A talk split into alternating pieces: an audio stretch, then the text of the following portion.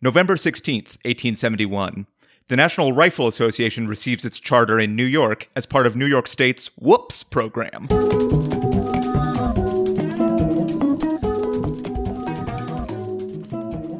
Welcome to The Revisionists. I'm Brian Flynn. I'm Zach Powers. And we have a very, very special guest for y'all. Um, the co host, along with Julia Claire, of Reply Guys, which is just a tremendous podcast. Uh, please welcome the very funny Kate Willett. Thank you so much for having me. Of course. Thank you for being here. Just so we get this out of the way up top, um, because you might have to head out early. Uh, do you want to talk about Reply Guys real quick? Yeah. So, Reply Guys is a leftist feminist comedy podcast. I know leftist feminist does not really sound like it would be funny, but we try to make it funny if possible. Um, and yeah, we tend to talk about like the news of the week, and then we do a deep dive on larger issues. Um, we uh, do, you know, things like we've had a, an expert come on and talk about Medicare for all. We've had um, the press secretary of the Bernie Sanders campaign.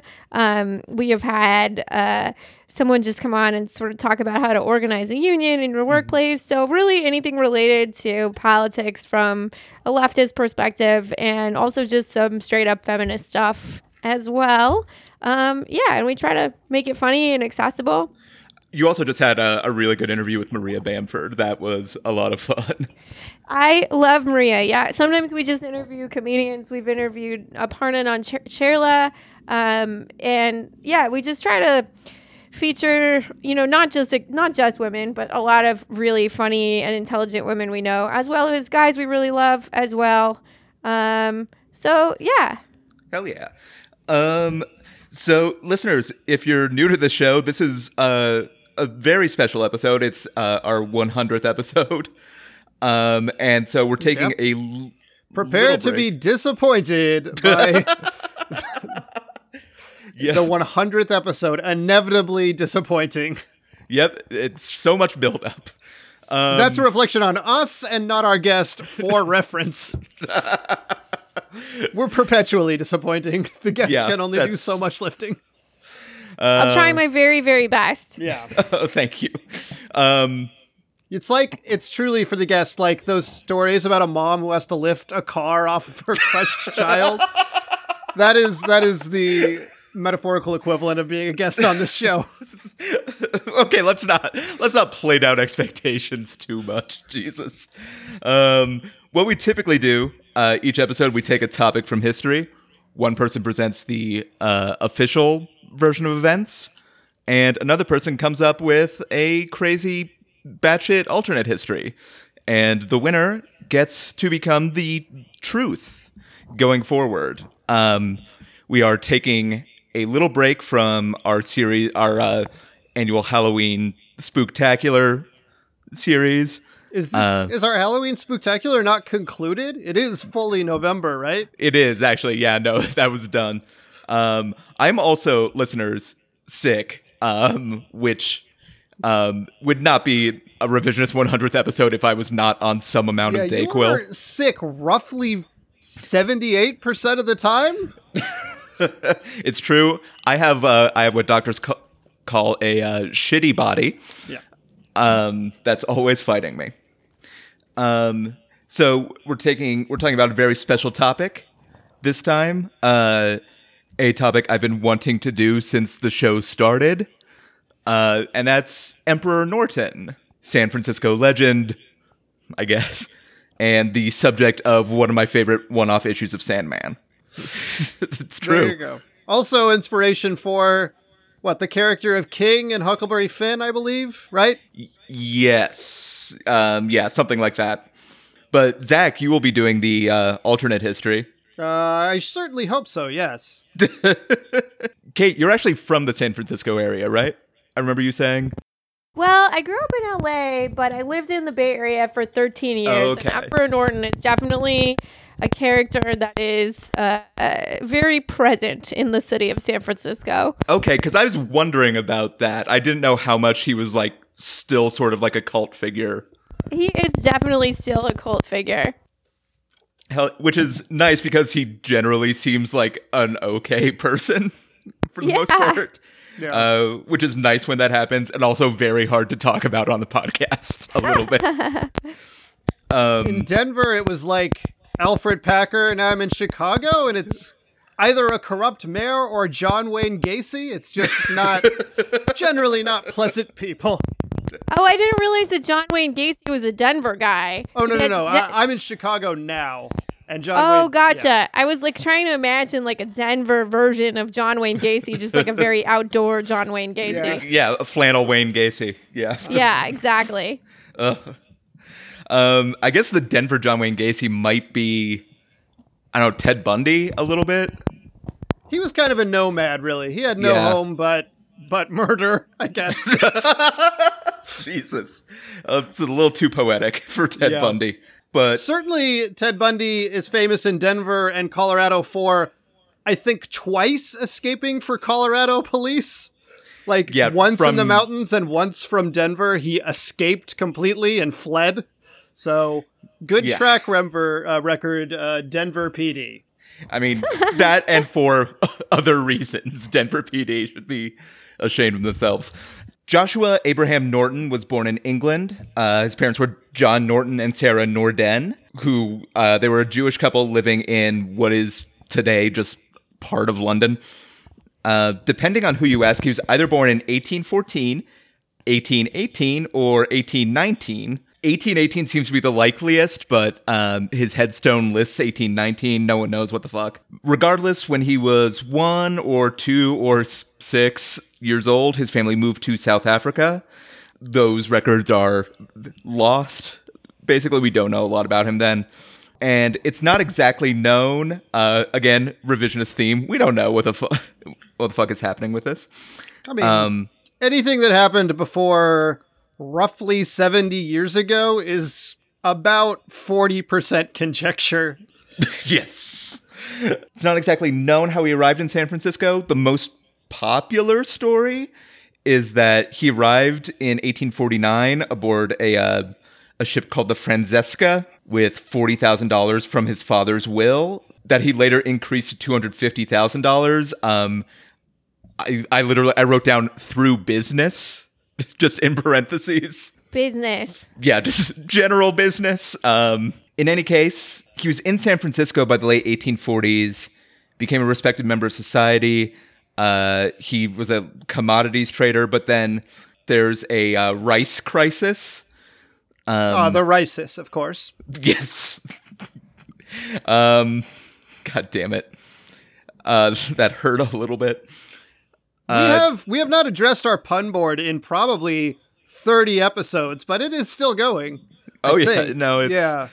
The, the one constant. Okay, Um, we we have to do this podcast until we have accumulated. I think it's 10,000 shitty puns. At which point we are freed and can quit. and our spirits float up into the ether like Yeah, the we al- weasels in Roger also- Rabbit. We also die at that point. We made a deal with uh, a dark, uh, sort of a Pazuzu figure. oh, of course, of course that that reference. Um, uh, so Norton uh, heard that a uh, a ship was coming into harbor, uh, carrying rice from Peru, uh, and I guess like Paddingtons also. Um, uh, so since the price was skyrocketing because of the uh, rices, uh, he bought all two hundred thousand pounds of rice for twenty five thousand dollars. Wow, 20 wait, 20 how much rice for $25,000? uh, two hundred thousand pounds. Oh, geez. Yeah, uh, I did the math for some reason, and that's twelve cents a pound of rice. That is so much rice. That's what are you gonna do with that? Honestly, um, I don't know. I mean, I just, you know, really in this day and age, I cannot imagine consuming that many carbohydrates. to be fair, also it probably isn't for one person. Also, Fair enough. yeah, Emperor Norton had just signed up to be a college freshman for the next 400 years, so he was just preparing for the inevitable. Um, So he bought it. Ramen wasn't around yet. Yeah. Um, uh, he figured he could corner the rice market. Uh, but then after he paid twenty five thousand dollars for it, a bunch of m- more rice ships from Peru showed up, um, which drove the price back down. Uh, Norton tried to sue the rice dudes, um, and the case uh, eventually reached the California Supreme Court. Eventually ruled against Norton. Um, his house was foreclosed on in order to pay his debts, and in 1858 he declared bankruptcy and began living in a working class boarding house. Um, and this is when uh, he really become. It's the most famous phase of his career, I guess. Um, It's on a loose term, I think. well, I, it's what we'll go with. Um, it's what the Dayquil is driving me to say. Um, on September 17th, 1859, he sent letters to newspapers across San Francisco where he declared himself uh, Norton I, Emperor of the United States. Um, he ordered representatives of the states to gather in San Francisco's Music Hall uh, in order to draft new laws and a new constitution. Um, the letter was printed uh, as a joke, basically, in the San Francisco Daily Evening Bulletin, but all other papers ignored the decree. Uh, soon, soon after this, uh, Norton added uh, "Protector of Mexico" to his What? title. Yes. Uh, so there is a little bit of imperialism here. Uh, it would not be an American story uh, if, if not without that. James Polk did it. Why can't Emperor Nor- Norton just decide, hey, guess what? Mexico belongs to me now. Uh, we don't say it enough here. Fuck James K. Polk. Um, can never say it enough. History really uh, letting that president skate by, but he wasn't great. I mean, also, this is a much lower level criticism. Uh, worst hair of any president by a mile. I don't know. Um, that, but I digress. Um, so there's rampant uh, speculation as to uh, Norton's mental state, which is sort of problematic to do from a, a present day angle. So I'm not going to do it. Um, whether that's like that was the case, or if he was simply fed up with the machinery of the nation. Um, in any case, he kept issuing declarations as emperor. Uh, on October 12th, 1859, he issued a decree abolishing the U.S. Congress.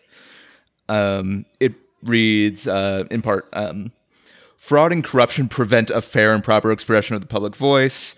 Uh, the open violation of the laws are constantly occurring. Uh, the um, caused by mobs, parties, factions, and undue influence of political sects. Uh, that the citizen has not that protection of person and property which he is entitled. Woo! Eat the rich! Uh, sorry, my wife just came home and yelled, "Eat the rich," uh, which is a great assist. Thank you, Jen Colic. Um, I like, uh, yeah, I mean, there's Eat the Rich, and then there's also, like, this is what the cartoon villain Emperor in Star Wars does, also. yeah, that's about to. Um, we're about to hit that point. Um, since Congress did not disband themselves, um, he issued an order uh, ordering the U.S. Army to uh, depose Congress. Uh, in 1869, he would go on to uh, abolish both the Republican and Democratic parties. Um, this one was this one I fuck with. Um, in December of that year, he ordered uh, Governor Wise of Virginia removed for uh, executing John Brown for conducting the raid on Harper's Ferry, um, and appointed uh, and Norton appointed future Vice President Breckinridge to replace him. To be honest, he's kind of just like someone on this podcast who is writing the alternate history. That A is little like bit, yeah. his personal life. Yeah, that's his whole thing. Um, he had other sorts of declarations. Uh, he made it a he made it a misdemeanor to use the word uh, Frisco, uh, with one warning. Uh, he forbade conflict between religions, ordered uh, the formation of a League of Nations. Um, one of his most famous decrees was to order the construction of a bridge between San Francisco and Oakland, um, which in 1936 the Bay Bridge opened. Uh, just coincidentally, but that was like his thing. Um, so Norton would walk around in an elaborate blue and gold uniform, uh, which was a gift to him from the officers at the uh, Presidio. I can't. I believe that's how it's pronounced. Yeah, it's a Presidio. Oh hell yeah, I got it. Um, I I made I wrote down he also had several elaborate hats. without, I did not expand on that. Uh, I wrote this a few weeks ago, so I'm making discoveries all along the way.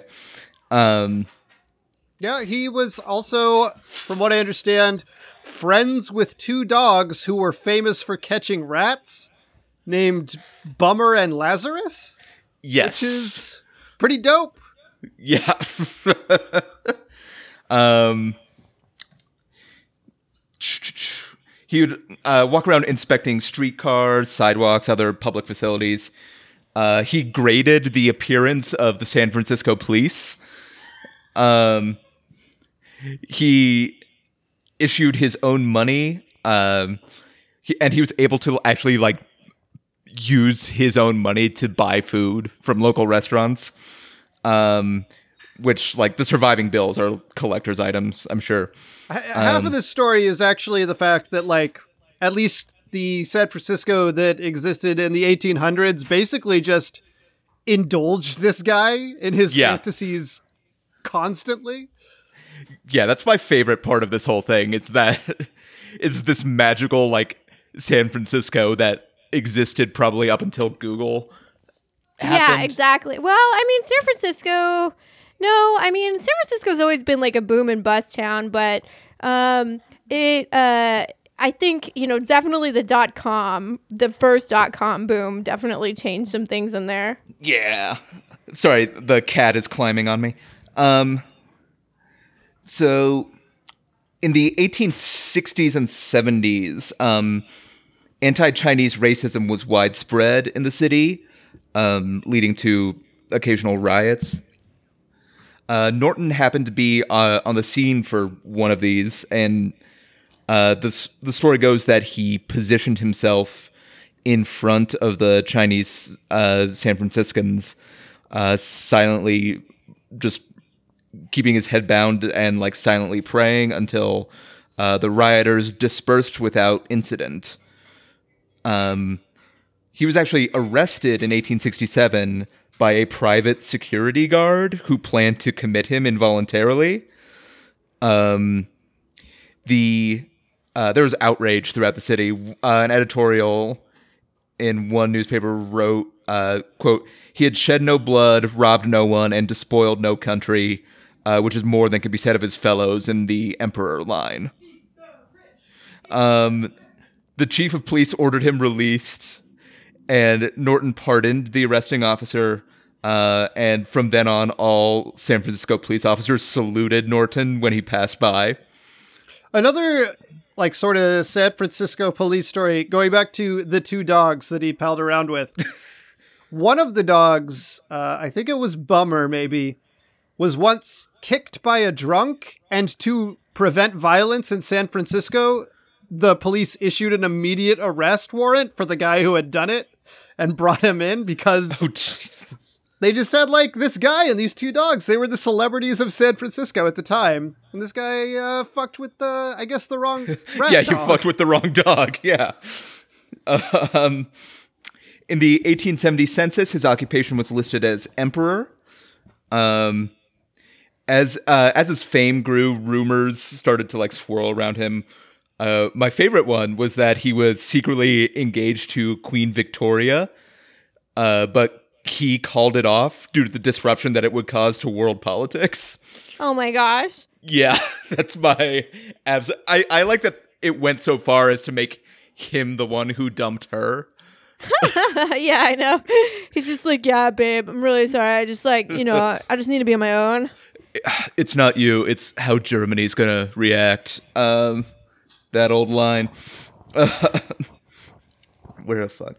Uh, another said he was the secret child of Napoleon III uh, in hiding. Uh, he's believed by some people to be a very wealthy person, only feigning poverty. Um, of course, a lot of fraudulent decrees of his were published by editorial writers, uh, like looking to advance their own agenda uh, under his banner. Um, actually, the uh, San Francisco Museum and Historical Society, which was also uh, a big source for me in putting this together, they have a collection of those decrees believed to be authentic, uh, which is nice. Um, on January 8th, 1880, sorry, there was a cat asshole on my head. Um, okay. Nor- Norton was on his That way was to the a. events of those day that day in history. Yep. Everyone had a cat asshole on their head.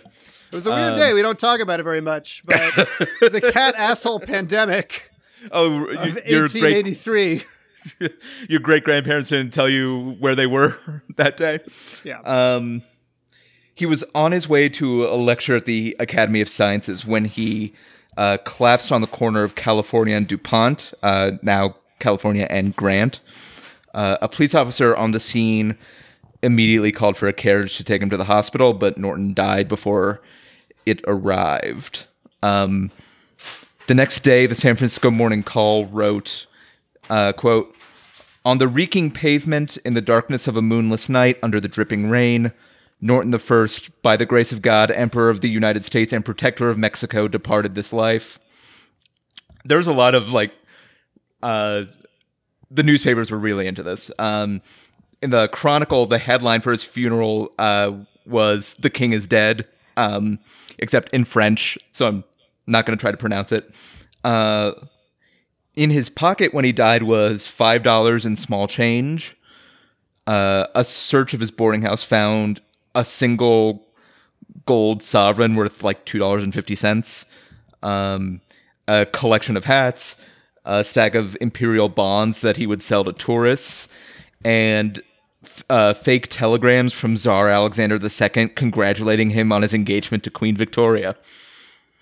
Uh, his funeral was originally going to be a pauper's funeral, simple like redwood coffin. Um, however, an association stepped in and paid all the expenses, um, and gave him like a a marked, a better marked grave and like a nicer casket, which is a weird flex. Um, on January 10th, 1880, uh, Norton was buried in the Masonic Cemetery at the city's expense. An estimated 10,000 people attended his funeral. Uh, the procession was two miles long. Two miles. Oh my gosh. He was like that's he's like the most popular guy in San Francisco, which is hard because San Francisco is a lot of fun guys. oh yeah, you got so many fun. Guys. The only people I can think of in San Francisco right now are like tech dudes, though. So it's hard for me to be like, yeah. yeah. But this is actually also the part of the story that always gets me a little bit misty eyed. Just that whole image. Um, Norton has appeared appeared as a character in the works of Mark Twain, um, like you said, Zach, Robert Louis Stevenson, and uh, Neil Gaiman, Sandman. In uh, 2013, the Emperor's Bridge campaign launched in order to uh, advance his legacy. Uh, they're leading an effort to rename the Bay Bridge the Emperor Norton Bridge. Um, and they're hoping to uh, sponsor legislation in uh, 2022 to do so uh, on the 150th anniversary of his declaration that, hey, we should put a bridge here, um, to paraphrase. Yeah. His formal Uh, declaration. It was Hey. it was a better declaration than that. Yeah. We should put a bridge here. there's some water, there's two pieces of land. We got all the ingredients for a bridge. Um, and that's the uh, official history of Emperor Norton. Damn, what a player. Hey there, this is Brian reminding you that The Revisionist is supported by listeners just like you. You can make a pledge and get rewards like shirts and even the right to vote over at patreon.com slash The Revisionists. Zach, whenever you're ready. Yeah, so It is true that the early part of Emperor Norton's life are not especially clear. Not entirely sure where he comes from. He had a strange accent people couldn't quite place. It was it was not inheritance, but he did make a good deal of money while he lived in San Francisco. He worked for a local bank. He found a nice home in San Francisco, and he became a really beloved member of the community even before he announced himself emperor. Uh, shopkeepers would greet him when he entered, uh, like he was a beloved favorite customer of theirs. Uh, he helped young kids aged somewhere between 8 and 20 get through school. Uh, he found a girlfriend. He found a close group of friends. Um, Wait, so are you saying he was like an inspirational teacher? Like he just came in and he was like a real hard ass, but he the kids loved him in the end and he taught them to believe in themselves. he wasn't really like a uh, that movie with the math teacher who teaches all of those kids to do math good. He was more like Oh yeah, what's his name? Jaime Escalante or something? something like that. I wish I could remember the name of that movie, but uh, Stand wait, no, not stand, stand, and and deliver. deliver. I think that might be it. Stand yeah, and I think deliver. Yeah, it is. yeah, Yeah, Yeah. Um, so uh he but he wasn't that. He mostly just like financially helped them and gave them very general life advice. Maybe helped them realize they were in love with people, things like that. um he found a girlfriend. He found a close group of friends, including a best friend. He allowed anyone to use his apartment like whenever they wanted, including like young kids who just wanted to get down and bone. They could come in whenever they wanted. okay. Um, he was a rising star at the bank. They put many of his ideas into practice, like while he was there. Um, and he would finish his days by tossing the old pigskin with his friends.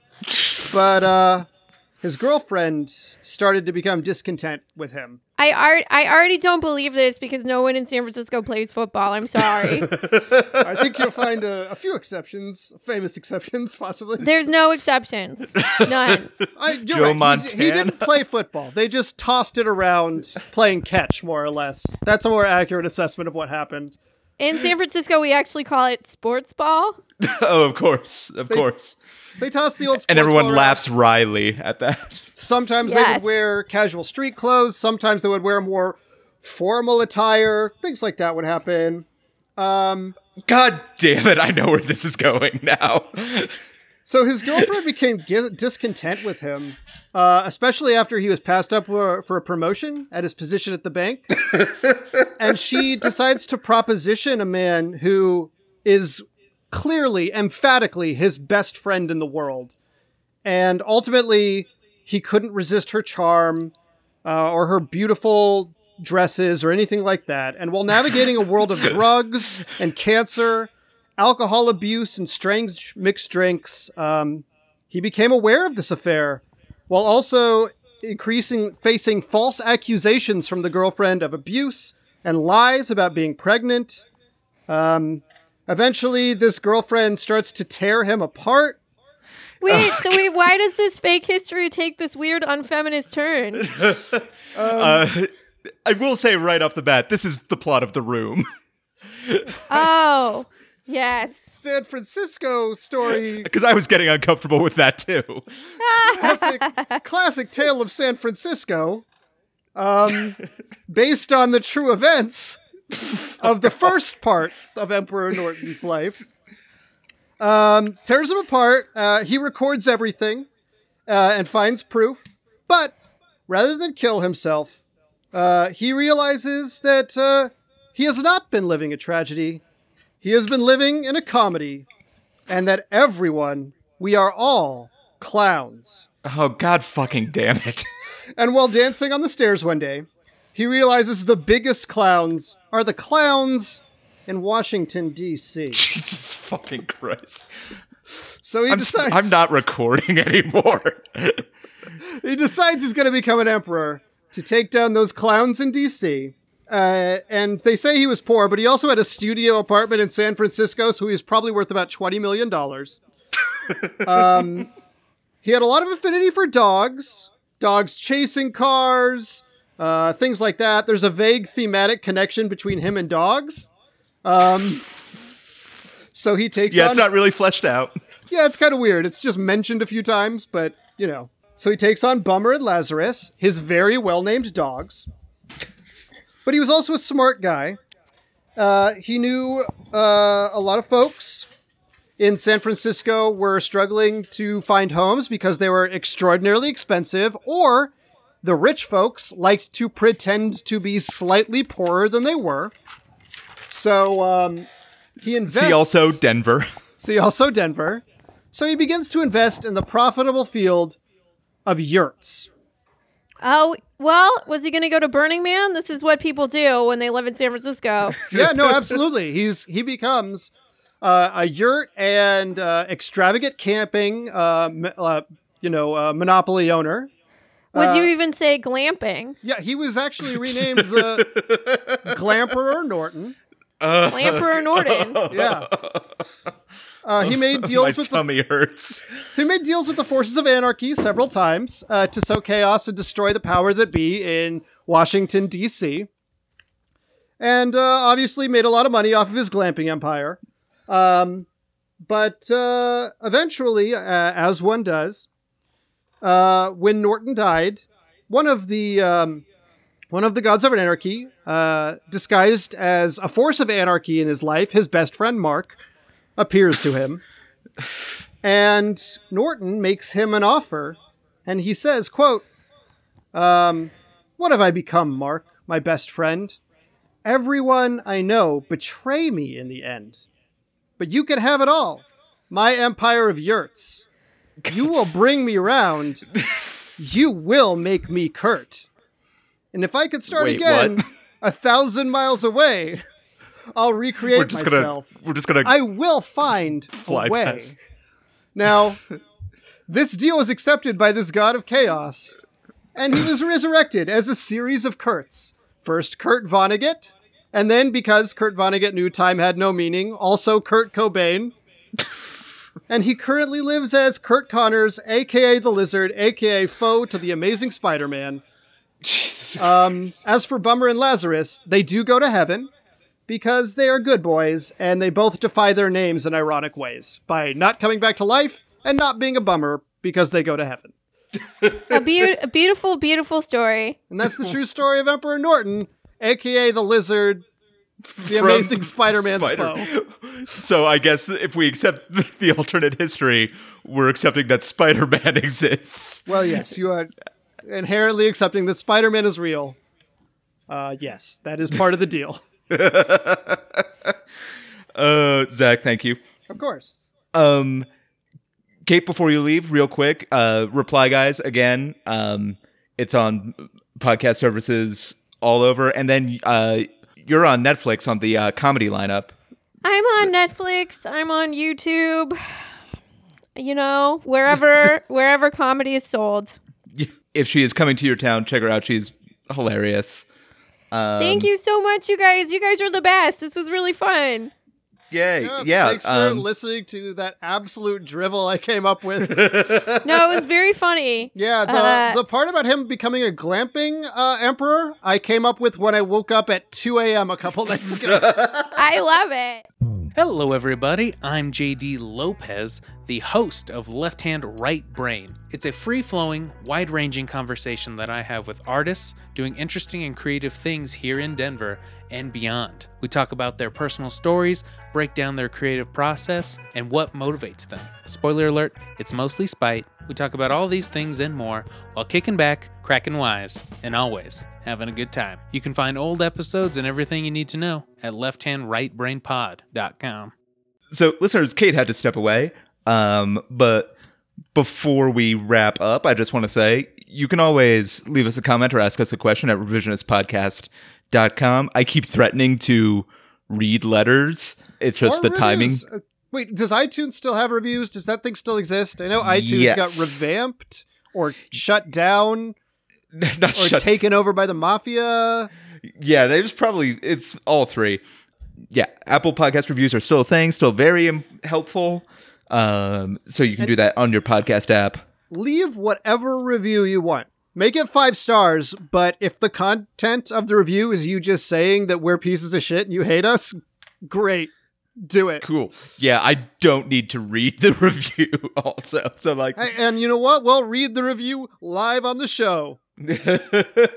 Honestly, if someone left that review, I'd be more likely to read it than like the positive reviews we have got. Well, don't diss the people who did the service of No, no, no, not positive dissing. reviews. I'm saying that that's my personality. Yeah, Um, self-flagellating. yeah, listeners, let me tell you a little bit about Catholic school. Uh, you can also find us on social media uh, Facebook, Twitter, Instagram. Don't know how much longer we'll be on Facebook because Facebook is awful. Um, yeah, they're they're really getting bad fast, huh? They're getting worse very quickly. like for a while there, it was like a t- even toss up between like, is Facebook or Twitter like worse? Yeah, and Facebook's really putting in the metal to, to to jump ahead in that race. yeah, they like decided they're really invested in catering to the worst elements of society. Yeah. I just saw an article today that they sometimes access your iPhone camera while you are browsing on there. Oh, tight. Uh, Zach, did you want to plug anything? Uh yeah, so uh previous guest of the podcast has a Shannon Camp has a Thank you. uh, has a little Mysterious previous guest of the podcast. Yeah, uh, she has a, a Little Women audio drama podcast that's uh, coming out sort of tied to the release of the upcoming Greta Gerwig series, in which I provide some voice acting. Uh, yeah, you can find it at Little Women Podcast, modern audio drama. It should be available wherever you get your podcast, Stitcher, iTunes, whatever app you use. So, uh, check it out. It's got like a little light blue background with some objects on it. Feel free. Yeah, it's uh, available. Tight. Every Monday, new episodes come out, plus like historical episodes on I I want to say Wednesday the the the non-scripted historical episodes one come out. That sounds right to me. yeah. Um, but it's a very, very good show. As for me, listeners, I'll just I'll just mention um, you can go to uh, westword.com, uh, W E S T W O R D, um, and search for Brian Flynn. Is O the one that's surprising? Yes, because uh, yes, um, yeah, I guess so. Um, For some reason, you know what the problem was? I was honestly thinking of the HBO show Westworld oh, and not the word westward as in westward ho. Yes. And uh, go to westword.com and search for Brian Flynn, and you can find my writings for uh, Denver's Alt Weekly, which I don't want to plug this one because I don't know if it will be out by the time this episode is out, but I'm been doing some really fun stuff lately that will hopefully be up soon. Uh, so check it out. Uh, westword.com. But since uh, there's no one to judge us but our but ourselves, we're just gonna throw this one straight to the audience vote. Yeah, I guess. I think. nothing to be done, but yeah, just give us what you got. Yeah. Uh, For the hundredth episode, your voice matters slightly more than usual. That's right. Um, it's just like a municipal election. It actually has more of an impact. The the California vote that is the guest uh, is not counted for in this electoral college. Um, Yes. I understand that individual people in California are counted for less, even though the state itself is worth more votes. Do not at me about the politics of the electoral college. I have read articles. I studied under- political science. I get it. I know how it works. we understand the electoral college is crap. Yeah.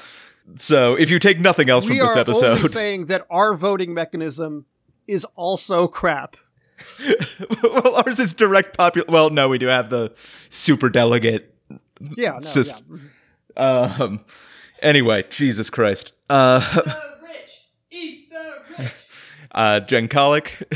Don't know if the mic picked that up. Uh, uh, but that'll do it for this episode. Uh, Zach, thank you as always. Yeah, thank you. Uh, here's to a hundred more. I don't want to commit to that. yeah, that's a big ask up front. Um, Here's to three more. Let's, let's start small. here's to the rest of 2019. Folks, audience, we're in for another three. We'll see where it goes from there. um, but also, audience, thank you for being here and for hopefully enjoying the show. We'll uh we'll see you next time. Yeah. Have a have a good time. Have a 100th time. What?